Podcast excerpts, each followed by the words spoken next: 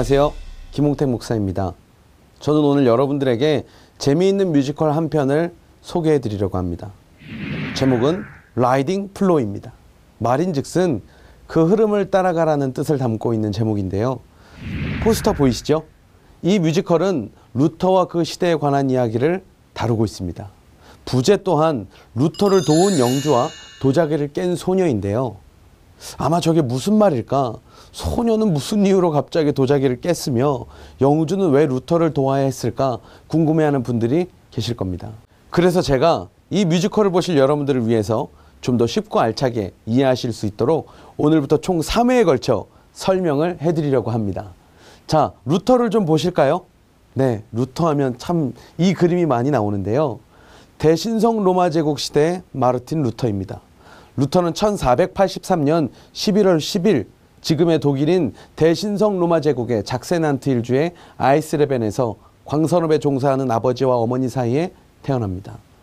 부유했던 그의 아버지 한스 루더는 자신의 아들이 자신과 같은 계급에서 살지 않기를 너무 갈망했기 때문에요. 그를 좋은 학교로 보냈습니다. 그 덕에 루터는 어릴 때부터 좋은 학업 분위기 속에서 착실히 공부를 할 수 있었죠. 그리고 17세가 되던 해에 그는 에어프루트 대학에 진학하게 되고 2년 만에 졸업, 그리고 3년 만에 철학 석사학위를 받고 졸업합니다. 그리고 아버지의 강한 권유로 다시 법대에 진학하게 됩니다. 조금 억지로 진학하게 된 이 법대 공부가 맞지 않았던 루터는 얼마 되지 않아 수도사가 되기를 결심합니다. 결국 아버지의 반대에도 불구하고 아우구스티노 운둔자 수도에 입회하여 수사가 되었습니다. 그리고 1507년 정식 사제로 서품을 받습니다. 루터는 사제 시기 동안 청빈, 순결, 순종이라는 전통적인 수도사 생활에 힘을 쏟습니다. 루터 자신은 규율을 너무 철저히 지켜서 문제가 되기도 했는데요. 이렇게까지 철저히 노력을 한 이유는 다른 것이 아니라 하나님으로부터 구원을 받기 위해서였습니다. 자, 루터 개인에 대한 이야기는 또 차차 해드리도록 하고요.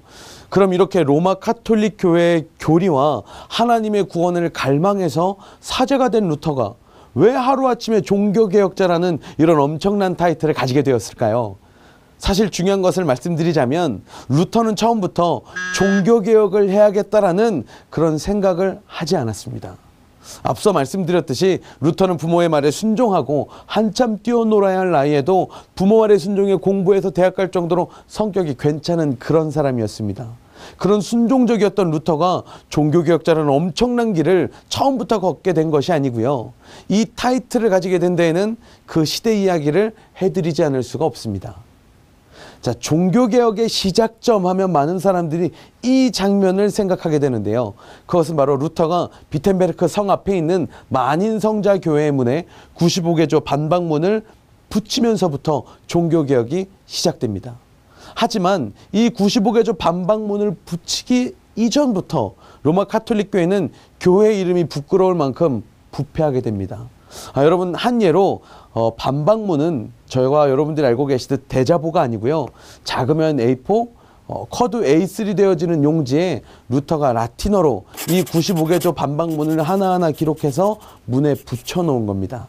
자, 이 반박문이 얘기하는 것은 신의 대리인이라 불리던 교황의 자리에 너무 많은 권력이 집중됐고 그 결과 교황의 신이 대리인이 아니라 신처럼 살고 있다는 것을 지적하고 있습니다. 로마가 교회를 국교로 인정한 이후부터요. 로마 카톨릭 교회는 막강한 영향력을 가지게 되었고요. 거의 전 유럽이 그 영향력 아래 있게 되는데요. 한 예로 어떤 나라의 왕이 교황에게 잘못 보이거나 마음에 들지 않게 한다면 교황은 그 왕을 불러내어 파문하거나 성무 금지령을 내릴 수 있었습니다. 자, 파문은 말 그대로 넌 이제 천국 갈 수 없다 이런 의미지만요. 사실 왕들이 이것을 두려워했던 것에는 다른 이유가 있습니다. 더 자세히 이 파문이라는 의미를 보시면 다른 나라들로 하여금 저 나라는 이제 하나님의 보호를 받지 않는 나라니 침략을 해도 되는 나라다라는 명분을 주기 때문에 왕들은 파문을 두려워했습니다. 그리고 성무금지라는 말은 그 왕이 있는 그 나라에 수없이 많은 카톨릭 교회에 내려지던 교황의 명령이었습니다. 이 성무금지라는 것은 다른 것을 이야기하는 것이 아니라 교회 사제들로 하여금 그 교회가 업무를 보지 못하게 한다는 말입니다. 그 말은 백성들이 와도 미사를 드려주지 않습니다. 백성들이 자신의 죄를 고백하려고 고해 성사를 하려고 해도 고해 성사를 받아주지 않습니다. 그러니까 백성들이 원망이 일어나겠죠. 그리고 그 원망은 당연히 무능하고 파문당한 왕에게 집중될 것입니다. 그러면 쿠데타가 일어나고요. 왕권이 뒤흔들릴 수밖에 없는 사건이 생길 수 있는 것이 바로 성무금지령이었습니다. 자, 문제는 교황 중심의 권력이 집중되고요. 이 권력이 집중되다 보니 교황도 인간인지라 욕심이 생겨나기 시작합니다. 그리고 여러분들 잘 아시다시피 욕심은 돈을 끌어모으게 됩니다. 그때 당시 독일은 신성 로마 제국이었습니다. 완벽한 로마 카톨릭 교회의 손 아래 있었습니다. 이때 신성 로마 제국 사람들, 그러니까 다시 말해 독일 사람들의 불만이 이만저만이 아니었는데요. 그 중에서도 가장 큰 것은 세금이었습니다. 그들에겐 종교 세금이라는 것이 있었습니다. 이 세금이 그냥 한두 푼이 아니었기 때문에 화가 나는 것도 있었지만 힘들게 벌어서 낸 세금이 로마 신성제국 즉 독일에 사용되는 것이 아니라 바다를 건너서 이탈리아로 가는 데에 큰 불만이 있었던 겁니다. 이 세금이 로마 바티칸으로 향하기 시작하자 그리고 그 바티칸을 짓는 것으로 쓰여지기 시작하는 것을 보고 알게 된 이 독일 사람들은 이 로마 카톨릭 교회 부패에 신물이 날 정도로 한숨을 짓곤 했습니다. 혹시 여러분 바티칸을 가보신 적이 있으십니까? 지금도 관광명소로 불리울 만큼 아주 대단한 시설인데요. 신성 로마 제국과 같은 다른 나라들이 내는 세금으로 이 바티칸이 지어졌다 해도 과언이 아니었습니다. 자, 권력이 생겼습니다. 그리고 돈이 모입니다. 욕심이 있습니다. 교황이라는 자리가 거의 금수저를 만들어내는 자리가 됩니다. 그러자 신의 대리인은 스스로가 신처럼 살기 시작합니다. 그러니 그 아래에 있는 사제들은 어땠을까요? 사람들이 성직을 돈으로 매수하기 시작했습니다. 왜냐하면 돈이 생기는 자리라는 걸 알았기 때문입니다.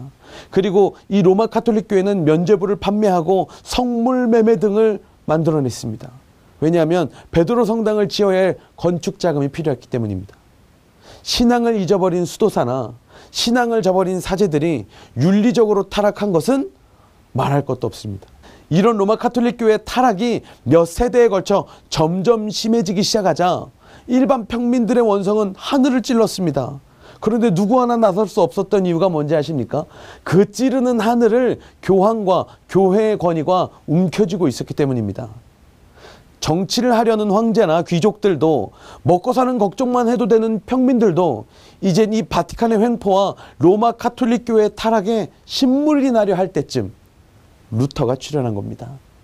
앞에 말씀드렸지만 루터 한 명이 결단해서 이 종교개혁이 시작되어진 것은 아닙니다. 왜냐하면 사실 루터가 95개조 반박문을 내걸었을 때 루터 자신은 로마 카톨릭 교회 내에서의 개혁만을 생각하고 있었거든요. 그래서 95개조 반박문을 걸고 나와 토론하자라는 그 시대의 전통적인 논쟁의 방법을 준비하고 있었을 뿐입니다. 근데 이게 시대의 바람을 타기 시작할 줄 누가 알았겠습니까? 그 시대의 바람이란 루터가 출현하기 약 50여 년 전에 인쇄술의 발달을 이야기합니다. 인쇄술이 발달되자 예전에는 글 하나를 쓰기 위해서 한 사람이 펜을 들어야 했지만 이젠 기계로 수천 장의 종이를 찍어낼 수 있게 됐습니다. 이 인쇄술의 발달로 사람들은 글을 읽기 시작했고요. 생각할 수 있게 됐고 비판할 수 있게 됐습니다. 이 인쇄술로 루터가 쓴 95개조 반박문은 15일 그러니까 보름이 지나기도 전에 독일 전역과 멀리 스위스에 이르기까지 퍼져나가게 됐습니다. 사실 바티칸에서는요 루터의 이런 소식을 처음부터 민감하게 반응하진 않았습니다. 왜냐하면 그래봤자 이 수세기를 걸쳐 뿌리내려진 거대한 바티칸을 뒤흔들 수 없을 거라고 생각했기 때문입니다. 그러다가 나중 이걸 알아차렸을 땐 이미 신성 로마 제국을 넘어서 수많은 귀족들과 선제후들 그리고 백성들의 마음과 정신이 깨어나기 시작했습니다. 이런 배경 속에 루터의 종교개혁이 본격적으로 시작하게 된 것입니다. 오늘 소개해드리는 뮤지컬 Riding the Flow는 루터의 종교개혁 운동의 흐름과 이러한 시대적 배경 속에서 살아가고 있는 지금의 저와 여러분 같은 사람들의 이야기를 픽션과 논픽션 사이에서 풀어나가며 그려낸 것입니다. 자 그럼 다음 시간에는 면죄부에 대한 내용과 루터의 파문 그리고 그런 루터를 도왔던 영주 즉 제후 프리드리히 3세가 왕의 최측근임에도 불구하고 파문된 루터를 도운 이유가 무엇인지를 살펴보도록 하겠습니다.